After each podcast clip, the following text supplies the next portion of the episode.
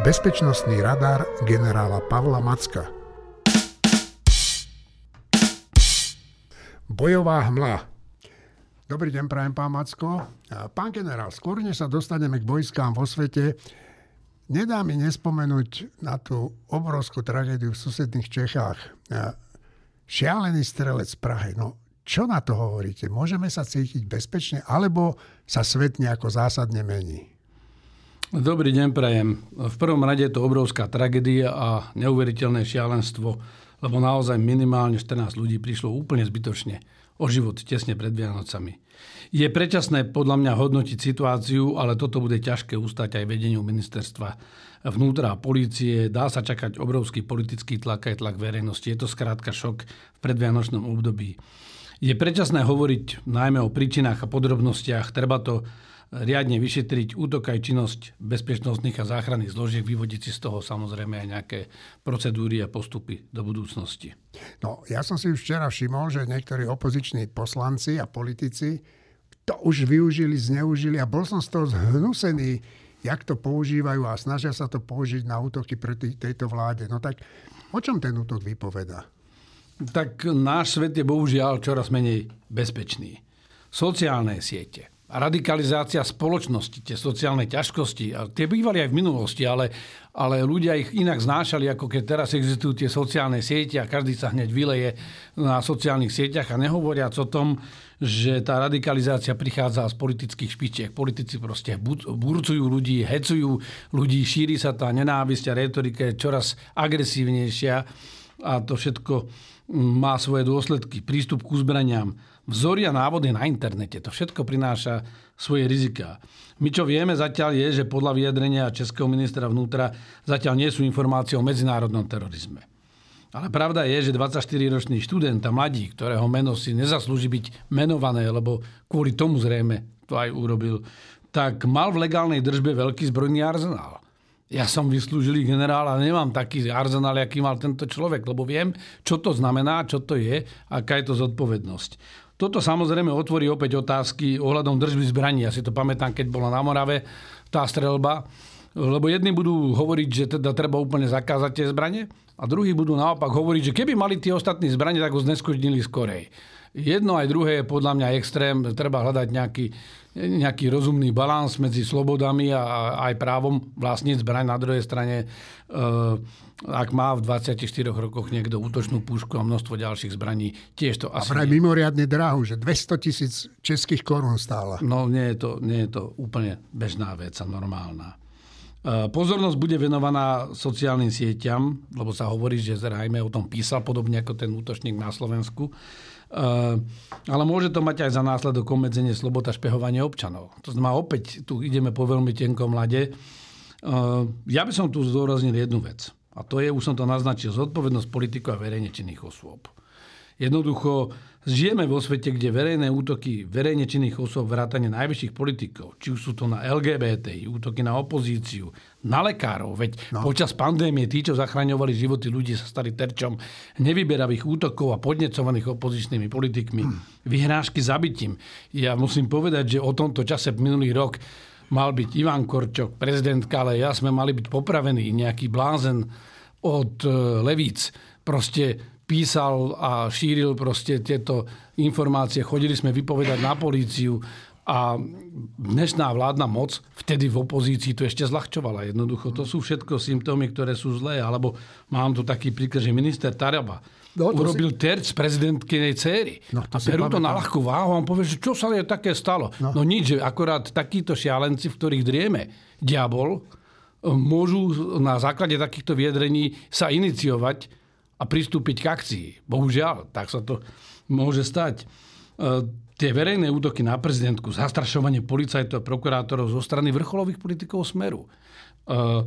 Dokonca fyzické násilie ministra Kaliňáka, klika sme videli. Títo ľudia by v normálnej spoločnosti už si neškrtli vo verejnom živote. No a ho zvolili a je minister. No je minister, to, že ho zvolili, ale že už tá strana mala mať natoľko seba reflexie, že automaticky týchto ľudí má vyradiť. A oni ich naopak tlačia dopredu. A vlastne dnes vidíme, že zákony si píšu, obžalovaní ľudia si píšu zákony. Proste to je presne to, čo vytvára spoločenskú atmosféru, ktorá sa radikalizuje, lebo ani s týmto nebudú súhlasiť všetci a aj v tom druhom tábore sa môže niekto zradikalizovať. Takže je to bohužiaľ tak, že korupčníci a politická mafia si osvojili praktiky, že násilie, zastrašovanie a podnecovanie davu sú garanciou ich moci a bohužiaľ toto nesie so sebou rizika. Dobre, tak poďme do sveta. Ukrajina, Gaza. Čo sa tam deje? Tak na Ukrajine pokračujú intenzívne zimné boje. Zatiaľ nie je našťastie ten terén zamrznutý. Pokračuje masívne ostreľovanie. Na Blízkom východe v pásme Gazy pokračuje izraelská ofenzíva intenzívnymi tzv. Vyčisťovacími operáciami. Takže ja som zachytil také vyjadrenia pána Putina, alebo súdruha Putina. Ja volám súdruh Putin. Tak o čom on hovorí? Poslednej dobe. Tak mal teraz, minulý rok vynechal, ale tento rok mal to svoje dlhohodinové interview s médiami. No a diktátor z Kremlu dal jasne najavo, že nemá žiadny záujem o vyjednávanie o miery. Ja citujem, že mier bude, až keď dosiahneme všetky naše ciele. Deklaroval Putin, víťazstvo bude naše. Povedal Putin v tomto dlhom rozhovore, v ktorom pochválil mimochodom Roberta Fica za jeho zradu. Ako poviem úprimne, hanbím sa, ale pozdravujem pánov Fica, Blanára a Pellegriniho. Ich voliči možno zabudli, ale občania nesmú zabudnúť, že ak padne Ukrajina, tak to je ďalšia krajina, ktorá bude potravou proste takéhoto predátora, akým je dnešné Rusko pod vedením Putina. A že vlastne to, čo tu deklarujú celú dobu a to, že chodia do Bruselu hovoriť, že nepodporia Ukrajinu, znamená, že ju vedome idú obetovať proste aj týchto ľudí. Takže situácia momentálne na Ukrajine je taká, že prebiehajú mimoriadne intenzívne boje a obrovské straty počas danlivo statickej situácie. Na mape sa nič nemení, ale čísla obetí dramaticky stúpajú. Pokračujú aj intenzívne raketové a dronové útoky. Aj teraz sme mali túto noc, minulú noc, každý deň sú proste rozsiahle útoky na civilné ciele v hĺbke ukrajinského územia. No ale hlavne prebieha rozsiahla informačná vojna zo strany Ruska, ktorá je čoraz sofistikovanejšia. Už sa hovorí, že v tejto najnovšej kampani použili aj metódy umelej inteligencie, aby cieľene ovplyvňovali tie myšlienkové prúdy, názorové hladiny v našich spoločnostiach, nielen na Ukrajine. Takisto sa objavili informácie o tom, že vlastne Ukrajina má problémy, to všetci vieme. Všetko toto má za úmysel alebo za cieľ znížiť odhodlanie tej brániacej sa strany, podlomiť jej vôľu sa brániť, aby sa vzdala agresorovi. No, dnes som počúval rozhovor s Petrou Prucháckovou, to je taká česká novinárka, ktorá dobre pozná Ukrajinu. Aj Rusko hlavne. Aj Rusko, samozrejme. A je sa pýtali, aká je nálada na Ukrajine, lebo sa odtiaľ vrátila. A ona povedala teda pre mňa jednu takú veľmi smutnú vec, že všíma si, že tí Ukrajinci vidia, že strácame o nich záujem a že majú z toho strach. No tak je to naozaj tak? Bohužiaľ, to tak navonok vyzerá. Rusi sa snažia tento narratív ešte posilniť a politici ako Viktor Orbán, Robert Fico, ale aj ďalší, aj v rámci Európskej únie, Donald Trump v Spojených štátoch, tomuto nahrávajú. To znamená, vlastne celé to je o tom, že ako keby tlačia ten narratív, že je to vlastne beznádené, treba to nejakým spôsobom... A je to beznádené? No nie je to beznádené, pretože skutočne vojna je nielen stretom zbraní, ale predovšetkým vojna je stretom vôle a odhodlania. A Ukrajinci sa bránia, veď Američania prehrali vo Vietname kvôli tomu, že Vietnamci mali tú vôľu a odhodlanie sa brániť. To by som mohol ísť teraz v dejinách, všetky tieto konflikty. Nikdy nerozhodla tá počiatočná matematika, vždy to rozhodla nakoniec tá vôľa pokračovať. A tu sa Rusi snažia tú vôľu zlomiť a bohužiaľ niektorí im pomáhajú. Preto tá aj čiastočne skepsa na Ukrajine. Ale je tu jedno obrovské riziko. Už sa o tom hovorilo dlhšie, že tzv. Izraelizácia Ukrajiny. Pokiaľ Ukrajina ostane izolovaná a vydaná na pospas, oni budú bojovať aj ďalej o svoju existenciu, len tým pádom aj ten režim v tej krajine sa zmení, bude menej demokratický, lebo Ukrajinci dneska zomierajú za svoj sen, že chcú žiť v Európe. Oni nechcú žiť v ruskom svete. A kým toto nedovolíme a hodíme ich cez palubu, v prvom rade seba. Dobre, tak... Poďme teraz na Blízky východ. Nádiel na ďalšie prímerie sa teda rozplýva, intenzívne boje pokračujú. Aký je pravdepodobný ďalší vývoj? Tak bohužiaľ došlo k zlyhaniu tých rokovaní, ktoré prebiehali v Egypte na tých najvyšších úrovniach cez tie spravodajské služby. Hamás požadoval, bavilo sa o ďalších 40 rokujemníkoch a Hamás požadoval najprv kľud zbrania, až potom je ochotný vyjednávať. Dnes už hovorí dokonca, že chce, aby výsledkom toho primieria bol mier. Samozrejme, ale za podmienok Hamasu s týmto jednoznačne Izrael súhlasiť nebude. Napriek tomu obrovskému medzinárodnému tlaku Izrael dal jasne najavo cez svojich vrcholných predstaviteľov, že on bojuje o prežitie a že bude pokračovať, pokiaľ Hamas neustúpi od svojej požiadavky na likvidáciu izraelského štátu. Momentálne vidíme, že prebiehajú v rámci tej operácie tzv. Vyčisťovacie operácie. Ja to možno trošku veľmi stručne vysvetlím, že je to tzv. Typická protipovstalecká operácia alebo COIN operácia, Counterinsurgency, kde vlastne je za cieľ zlikvidovať vlastne tie ozbrojencov, ktorí, či už teroristov, alebo tieto rôzne ozbrojené skupiny, ktoré nemajú klasický charakter štátu alebo nejakých organizovaných ozbrojených síl. A tá operácia má takú triádu, že blokovať, to znamená znížiť pohyb, čistiť a udržať. Momentálne sme v tej fáze čistenia, prehľadávajú tunely, likvidujú ten Hamas. Operácie na severe viac menej, na severe pásma Gazy sú alebo spejú ku koncu a príde potom najhoršia alebo najťažšia fáza, to je hold. Udržať ten systém, ten stav, taký, ktorý zamedzí tým budúcim možným útokom.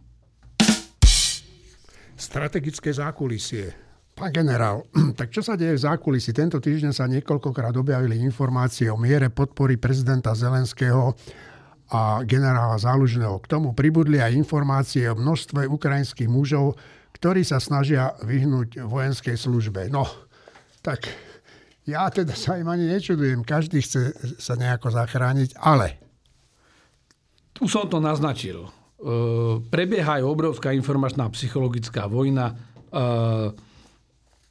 aj na Ukrajine, aj v Rusku sú ľudia, ktorí chcú prežiť. Čím ten konflikt dlhšie trvá a najmä po tom, čo tá protiofenzíva zbudzovala príliš veľké očakávania, pričom ja keď som bol na Ukrajine, tak oni boli pomerne skeptickí. Danilov, šéf jednej z tých spravodajských služieb, otvorene aj varoval predtým, že prídu aj rôzne podvratné a diverzné činnosti zo strany Ruska, ktoré budú sa snažiť rozdeliť tú ukrajinskú spoločnosť. Teraz to vidíme. Preto vidíme aj tú kontroverziu medzi ako keby Zaluzhným a Zelenským. Je pochopiteľné, tento týždeň bolo 666 dní, dneska je to 667. deň vojny. To je strašne dlhá doba. Ľudia sú unavení a najmä v situácii, keď vidia, že aj ten Západ stále rieši nejaké podmienky, že možno vám pomôžeme, ale len tak, aby ste prežili, nie aby ste vyhrali, aby ste sa ubránili. Pozývame vás do Európskej únie, ale nie tak úplne, lebo na konci vám bránime aj s kamionmi jazdiť a vyvážať vaše únie. To je hrozné. Takže toto je všetko to, čo samozrejme prezident Putin vyťažuje. Nebudem sa vracať k tým jeho výrokom, ale naozaj obidve strany majú problémy s personálom, materiálom. Je jasné, že tí Rusi sú 4-krát väčšia krajina. To znamená, majú, myslím, počtom obyvateľov. Takže majú podstatne väčší rekrutačný zdroj. Napriek tomu majú obrovské problémy, veď im hneď po vyhlásení mobilizácie utekali ľudia. Takže je pravda, že aj to odhodlanie niektorých, ja by som to počiarkol, niektorých ukrajinských mladých mužov pokračovať vo vojne je menšie. Ja by som vás tu prerušil, zase som si spomenul na tú pani Prucháckovú, tú novinárku, o ktorej som pred chvíľou hovoril. A ona povedala, že áno, že podľa tých informácií ich odišlo do zahraničia asi 30 000, možno 20, teraz neviem presne. Ale že v porovnaní s tým, koľko je tam bojaschopných mužov, ktorí tam zostali v tom veku, takže je to vlastne smiešné číslo. To je presne o tom. Ukrajinci, keď mobilizovali, hneď na začiatku vojny, zmobilizovali 1 100 000 mužov a žien, lebo už mobilizovali niektoré ženy. Tie väčšinou išli dobrovoľne. Do armády z toho išlo 800 000 a 300 000 rozplynulo medzi tie ďalšie bezpečnostné zložky. Ale už vtedy oni nie všetkých nasadili na front alebo obliekli do tej uniformy, väčšinu z nich odviedli, ale niektorých poslali naspäť domov, lebo nemali pre nich vybavenie a ani úlohu. Teraz v tých predchádzajúcich fázach vojny boli na tom lepšie Ukrajinci v tom, že Ukrajinci práve striedali pravidelne tie svoje vojská, zatiaľ čo Rusi sa dramaticky vyčerpávali, mali aj obrovské straty. Rusi to vykryli, veď mobilizovali preto, lebo mali úplne im prepadala fronta.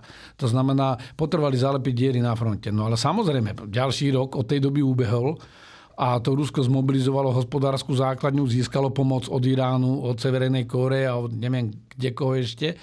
Takže je schopné pokračovať ďalej a Putin dal jasne najavo už tou mobilizáciou, že bude pokračovať. No a tu teraz nastáva problém, že tá pomoc Ukrajine je príliš malá. Preto aj Ukrajinci hovoria napríklad, že vedia, že majú problém s muníciou, že Európa napríklad slúbila nejakú dodávku munície, 2 milióny kusov, ale dodala len 30% zatiaľ. Áno. To bude chýbať, najmä teraz, keď zamrzne pôda. Lebo ak príde tuhá zima, tak paradoxne tá veľmi tuhá zima umožní opäť mechanizovaným vojskám sa hýbať, lebo momentálne najťažší terén. Sice už je sneh, prímrazky, mrazy v zákopoch, ale vlastne terén je stále rozbahnený. Je to len taká škarupina na vrchu, v tom sa nedá veľa hýbať, ale pokiaľ by pevne zamrzol terén v druhej svetovej vojne, my sme bojovali pri Sokolove 8. marca počas druhej svetovej vojny. Ja som bol 8. marca v roku 2018 pri 75. výročí tejto bitky o Sokolovo. Bol som aj v Charkove a bol som aj v tom teréne. A naozaj bol vtedy zamrznutý, tam bola ešte zima. To znamená, je tu to riziko, že Ukrajinci budú mať málo munície. Snažia sa to kompenzovať výrobou dronov. Ohlásili, neviem, či je to reálne číslo, ale milión kusov dronov, že chcú vyrobiť.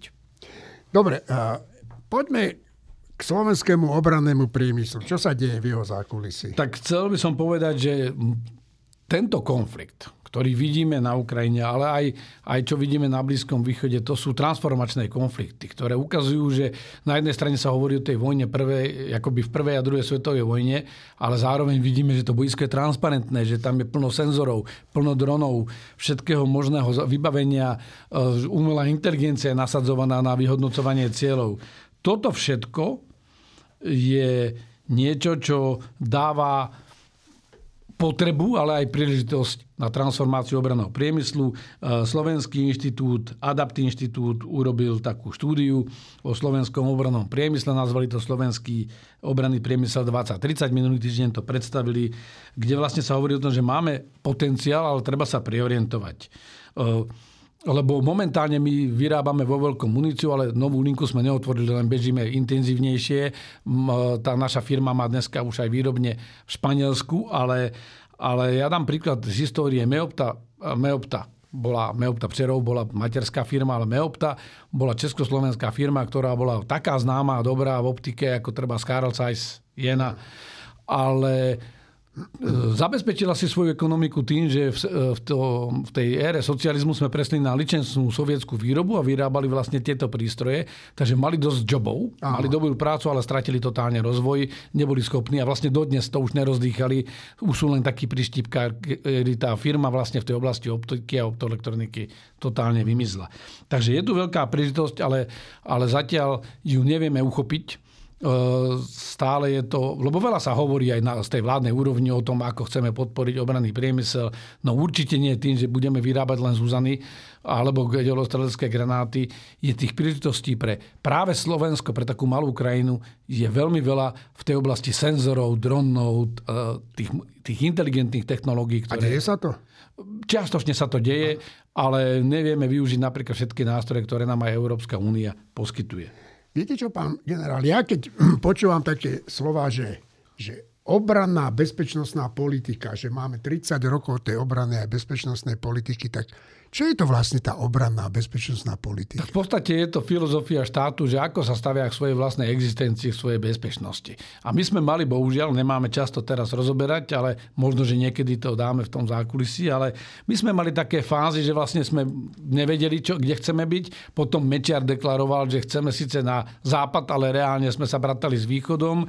Potom prišla tá éra integrácie, kde sme si predsa len dali nejaký bezpečnostný dážnik a zaplať pán Boh zaň. Lebo vidíme, že všetci tí, čo ostali mimo, majú obrovské problémy. Niektorí ako Arménsko, Ukrajina, Gruzinsko, existenčné problémy. Buďme radi, že sme v tej zóne bezpečnosti. Takže je to asi to najdôležitejšie, čo to spoločenstvo, ktoré sa volá štát, musí urobiť. Lebo bez bezpečnosti bude vo vojne. Nebude budovať štát, školy, zdravotníctvo. Vidíme to na Ukrajine. Musí ich prevádzkovať. Áno. Ale o nejakom rozvoji sa baviť nedá. Naopak, bojuje o holú existenciu, takže my sme teraz, máme za sebou 30 rokov samostatnosti a stále ako keby sa hľadáme a vlastne vyšla taká zaujímavá publikácia, ktorá hovorí o 30 rokoch slovenskej obrany a bezpečnostnej politiky. Spracovali opäť 9 autorov rôznych, ten inštitút ADAPT, ale aj Inštitút pre výskum verejných otázok a Slovenská spoločnosť pre zahraničnú politiku, lebo zahraničná politika, bezpečnosť a obranná politika sú navzájom previazané. My máme veľmi dobre zmapovanú tú zahraničnú politiku a Slovensko sme boli aj v Bezpečnostnej rade nestálym členom. Aha. Máme za sebou veľa úspechov. Málo sa menej hovorí o tejto obrane, takže je to dobrá publikácia, ktorá vlastne dáva ten vývoj, tú genézu, že ako my sa staviame k svojej bezpečnosti. Posledná vec k tomu, čo by som teraz povedal, je, že sme ako keby znovu na začiatku. My sme si zagarantovali tú bezpečnosť a teraz vlastne máme aj ministra zahraničnej vecí, ktorý vlastne síce formálne povie, že so všetkým súhlasíme, ale ja nemôžem zabudnúť jeho retoriku a jeho skutky. No. A vlastne sme ako keby na začiatku a znovu sa hľadáme, že čo chceme v oblasti bezpečnosti robiť. Pán generál, tak však máme tu Vianoce čo je dnes piatok, sobota, v nedelu príde Ježiško do každej rodiny. A vy ste zažili tie Vianoce aj v zahraničí na našich misiách. Jak to tam prebieha? No, v krátkosti. Sú to tie vojenské Vianoce sú iné. Bohužiaľ aj teraz to bude tak, že v tých konfliktoch budú vojaci zažívať neuveriteľné v úvodzovkách Vianoce. Aj keď sú tie príbehy z prvej svetovej vojny, že zavládol pokoj zbraňam na niektorom úseku frontu, že si dokázali prerušiť tie boje. Ale bohužiaľ uvidíme, na týchto bojiskách budú zomierať ľudia. Ale máme aj veľa vojakov, ktorí sú v zahraničných misiách, aj našich vojakov. Máme policajtov, hasičov, proste záchranné zložky, ktorí budú slúžiť aj doma, ale budú slúžiť vlastne v plnom nasadení aj počas Vianoc. Ja som zažil viacero takých Vianoc a musím povedať, že v roku 2007 som bol v Afganistane, bol som s kolegami v Kábule, bol som šéfom medzinárodného štábu, operačného štábu a je to niečo unikátne, stmelí to tých ľudí, lebo ste vlastne ďaleko od rodiny, máte omezený kontakt s tými najbližšími príbuznými. Takže strávil som Vianoce v Kábule, dodnes sme s tými ľuďmi najlepší priatelia, bez ohľadu na hodnosti a na nejaké to spoločenské alebo služobné postavenie. Navštívil som na prvý sviatok Vianočný, som navštívil aj našich vojakov ktorí boli vtedy v Kandaháre na základni. Zahrali sme si dokonca aj hokej s loptičkami. Ja tak, ja. Ale je to ťažké, ale je to zároveň aj niečo, čo vybudováva asi medzi tými ľuďmi, medzi tými vojakmi, vojačkami väzby na celý život. Takže pozdravujem všetkých našich vojakov, želám im pokojné, ničím nerušené Vianoce, aj napriek tomu, že sú v službe ďaleko v zahraničí. Dobre, vládna koalícia sa snaží pretlačiť viacero zákonov, ktoré budú mať v konečnom dôsledku dopad na bezpečnosť nás občanov. Tak čo hovoríte na zmenu kompetenčného zákona a hlavne na to, že však tam je veľa iných vecí, ale že licencie na export zbraní prejdú na ministerstvo obrany, teda do rúk pána Kaliňáka. On bude neobmedzený vládca nad vývozom našich zbraní. No je to veľmi zlý signál. Ja sa vrátim do toho, že 9 rokov, keď som prišiel na Slovensko, som robil na ministerstve obrany. Robil som nákupy, obstarávania, ale aj odpredaje techniky. Robil som vlastne aj s tými zahraničnými dodávateľmi, ktorí nám dodávali či už náhradné diely, techniku pre ozbrojené sily. A to nebola len zbraň, ale aj šifrovacia technika a podobne. A bola doba, kedy som si myslel, že je to zlé, že vlastne nejaké ministerstvo hospodárstva vydáva licencie, no ale postupom času som dospel k tomu, že je to práve to najlepšie, čo sme mali. Že vlastne je tu viacero inštitúcií v tak citlivej otázke, ako je export zbrojnej produkcie alebo komponentov dvojitého použitia. A pamätáme si, nedávno sme mali škandál, že naše colné úrady vlastne mnohonásobne viac prepúšťajú ako Češi tovaru. A teraz sme zachytili informáciu aj tie analýzy, že v tento týždeň to bolo, že vlastne ruské rakety a ruská technika bez západných súčiastok nemôže fungovať. A vlastne my teraz vidíme, že naše firmy, mnohé, dramaticky zvýšili export nie do Ruska, ale do bývalých sovietských republik. Takže dá sa tušiť, že odtiaľ potom to pokračuje ďalej do Ruska.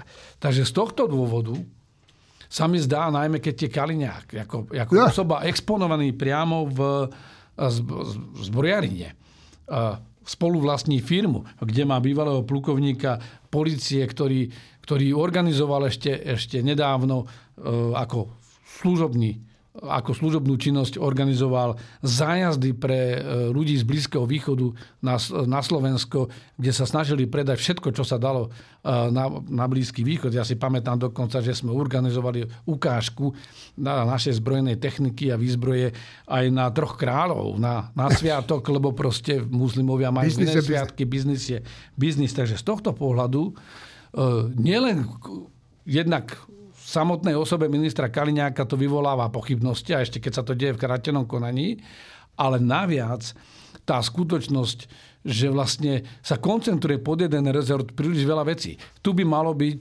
nejaké krížové kontroly navzájom, preto je dôležité, aby tam bolo viacero rezortov, ktoré ministerstvo obrany je kľúčový hráč, ale nesmie byť jediný a rozhodujúci.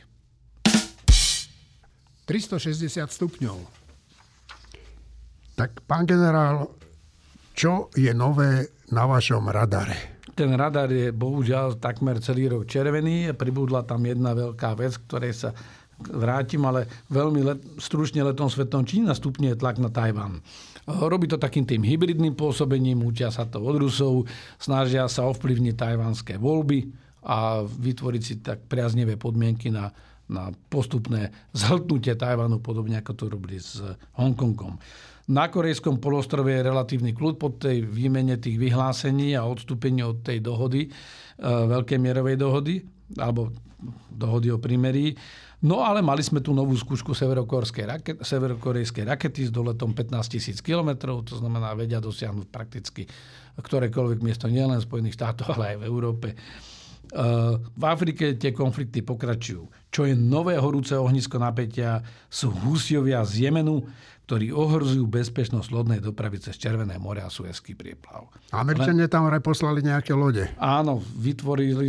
Oni tam boli už aj dlhšie, operovali tie lode v medzinárodných vodách, ale povedzme si, že keď si predstavíme tú mapu a vidíme vlastne Arabský poloostrov, tak je tam taká úzká úžina v Červenom mori, ktorá na konci vyústie do Suezského prieplavu. To je umelo vytvorený kanál, cez ktorý majú prejsť lode, ale aj tá úžina je tam samotná veľmi úzká. A je tam také miesto pri vstupe do toho Červeného mora, ktoré je veľmi úzké. No a títo Husiovia systematicky útočia. My sme videli tie narastajúce incidenty od začiatku októbra a ja len niekoľko faktov veľmi rýchlo. 1/6 svetového obchodu tovaru ide touto cestou. Ak sa zavrie, budú musieť lode oboplávať celú Afriku, o 3 týždne dlhšia trasa, všetko drahšie, naruší sa logistika. To už sa aj začína čiastočne diať. Už predčasom boli útoky raketami na americké lode, ale aj na Izrael. Tieto sa stupňujú, dochádza k útokom aj na civilné lode. Spojené štáty, ako ste sa na to pýtali, ohlásili vznik nejakej medzinárodnej skupiny pre ochranu tohto priestoru, pre ochranu námornej plavby. Vyhlásili operáciu Operation Prosperity Guardian, alebo Strážca Prosperity. Operácia Strážca Prosperity. Ja tu mám takú mapku pred sebou, kde vlastne vidím tie incidenty za To je úplne posiatá tá mapka. Verím tomu, že Rado opäť ju zavesí do popisky tohto podcastu, že si budú môcť poslucháči aj pozrieť na vašich stránkach, že vlastne koľko incidentov sa deje, ale len také dva vyťahnem, že nedávno na americký krížnik útočili 14 dronami. Neskôr zlikvidovali ďalších 22 cieľov, alebo v predchádzajúcom období za 2 týždne 22 vzdušných cieľov. To sú proste dramatické čísla. Husiovia to odôvodňujú tým, že bojujú na podporu Izraelu a útočia na norskú loď alebo na hociakej inej lode, dokonca balistickými raketami zničili aj kontejnerovú loď. Toto je niečo, na čo sa treba pozerať, lebo Husiovia sú podporovaní Iránom a skôr či neskôr, ak toto neustane, tak to môže priviesť aj k tvrdšej reakcie. Dá sa očakávať, že príde aj k vojenskému zásahu. Dnes sledujú títo hráči, ktorí tam poslali aj svoje vojenské lode, sledujú a postupne si vyhodnocujú, odkiaľ vlastne sú vypúšťané tie rakety a ciele a skôr či neskôr mám obavu, že príde aj k zásahu priamo na to územie Husiov a na tie miesta. Dobre, že obavu, však to treba zastaviť. No mám obavu v tom, že vlastne to eskaluje, že vlastne narušuje to tú dopravu, že oni toto chcú vlastne vyprovokovať týmito útokmi. Pán generál, keď sme išli do štúdia, vy ste hovorili, že ste si nepripravili žiadny citát. Tak prečo? Tak lebo idú Vianoce a myslím si, že najlepší citát bude smerujúci, alebo namiesto citátu nejaký odkaz bude to, že aby sme si užili pokojné, požehnané Vianoce, lebo pokoj, a vidíme to aj to, čo sa stalo v Čechách, pokoj a bezpečie začína byť čoraz vzácnejšie, takže vážení poslucháči, želám vám spolu s kolegami tuto v štúdiu, želáme vám pokojné a požehnané Vianoce v kruhu najbližších. Užite si tento pokoj a do počutia na budúce.